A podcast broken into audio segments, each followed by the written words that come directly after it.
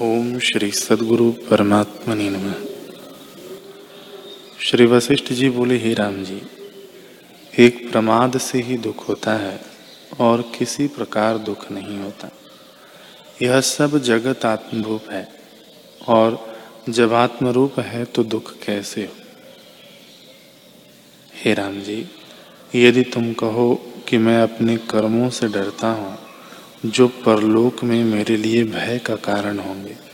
तो ऐसे जानो कि बुरे कर्म का दुख, कष्ट यहाँ भी होता है और परलोक में भी होगा। इससे बुरे कर्म मत करो।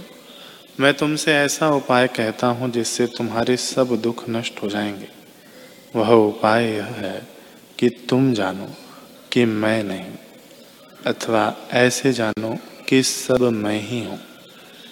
सब वासनाएँ त्याग कर अपने को अविनाशी जानो और आत्म सत्ता में स्थित हो रहो। यह सब जगत भी तुम्हारा ही रूप है। जब ऐसे आत्मा को जानोगे, तब शरीर के त्याग से भी कोई दुख न रहेगा और शरीर के होते भी दुख न होगा। हे राम जी, सब प्रकार आनंद है, केवल भ्रांति से दुख है।